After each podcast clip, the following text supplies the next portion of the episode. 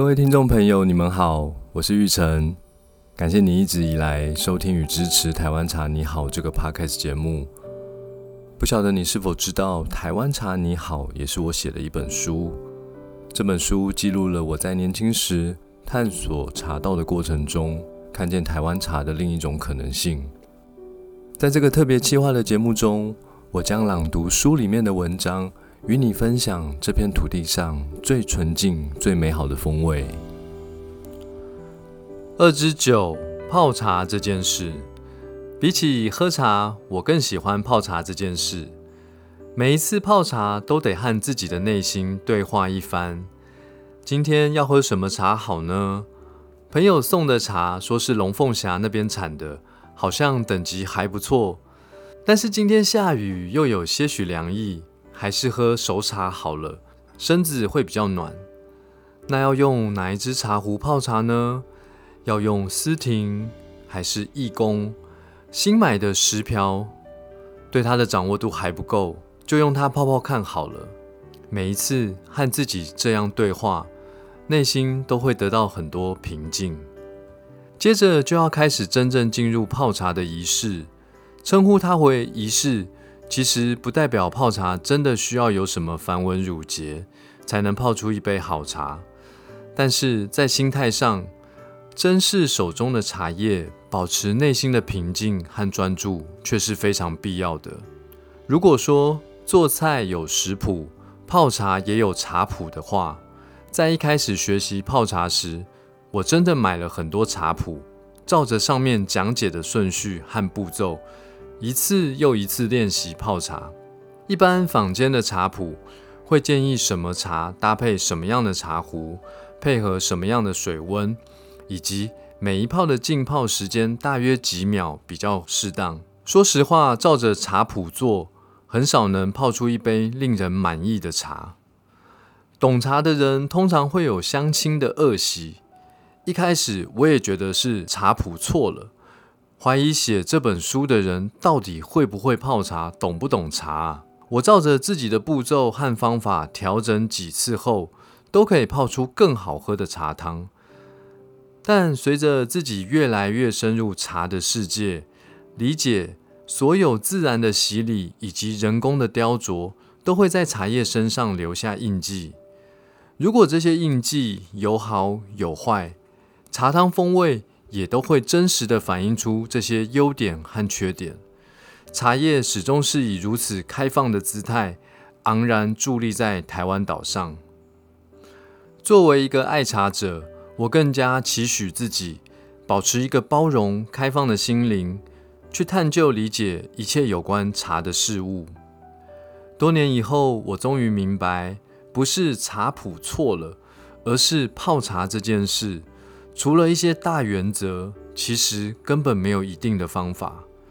再者，自然与人文的点点滴滴，如果都会改变茶的风味，代表茶叶本身其实是异常敏感的东西。虽然我们不参与种茶和制茶，但是在泡茶这一端，也有非常多的因素会影响到茶汤的风味。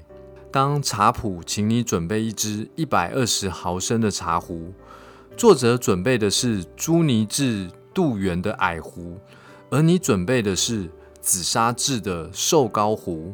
同样容量，不同泥料，不同壶型，冲泡方法也不一样。如果茶谱教你的是冲泡高山茶的手法，作者准备的茶。是当年品质状况特别好，冲泡上难度相对低。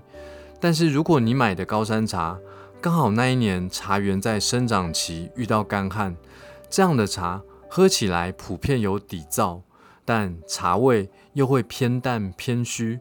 冲泡的方法就绝对不是每一泡浸泡时间几秒，逐泡增加浸泡时间这么简单而已。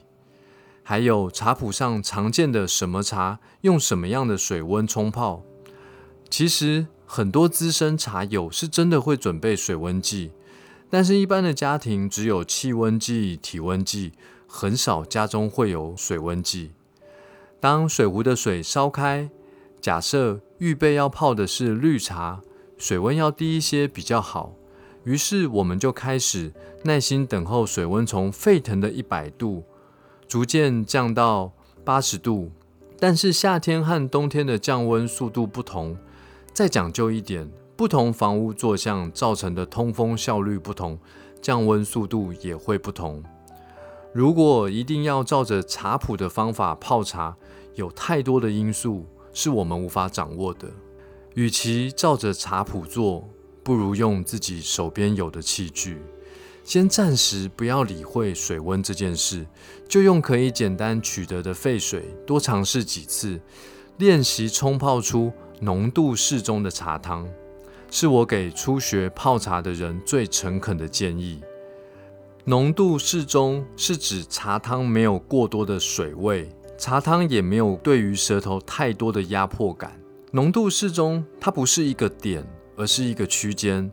所以要冲泡出浓度适中的茶，基本上不是一件困难的事情。只要在泡茶器具、茶叶量、浸泡时间这三者间调整两三次，大概就没什么问题。当你可以冲泡出浓度适中的茶，接下来就稍微再深入一点，缩小范围，找出自己比较喜欢的浓度。有的人喝茶喜欢略淡，有的人喜欢略浓。当你在寻找自己比较喜欢的浓度，就会发现茶叶可以随着你的喜好表现出不同风味。它是可以和你的味觉互动，而且产生共鸣的。有些茶适合泡的淡一点。香气、甜润感会稍高，有些茶适合泡浓一点，口感韵味会很好。在泡了几次之后，你会希望能泡出更好喝的茶。接下来不妨照着我的建议做，除了冲泡的器具和饮杯，再多准备一个大一点的容器当茶海，把你习惯放的茶叶量再多放至少零点五倍。把你习惯的浸泡时间至少缩短一半。冲茶时举高水壶，增加水柱到茶叶的距离。每次注入略高于茶叶的水量，随茶叶舒展膨胀略增加水量，并且将前三泡的茶汤集中在另外准备的大茶海，再开始品尝。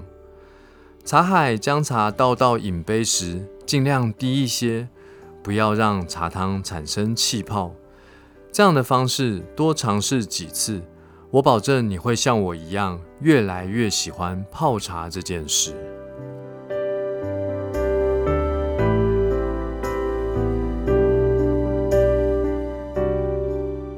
谢谢你的收听，如果喜欢我的节目，欢迎订阅并给我五星评价，以及帮我分享给更多朋友。祝福你，因为一杯茶，每一天都比昨天更好。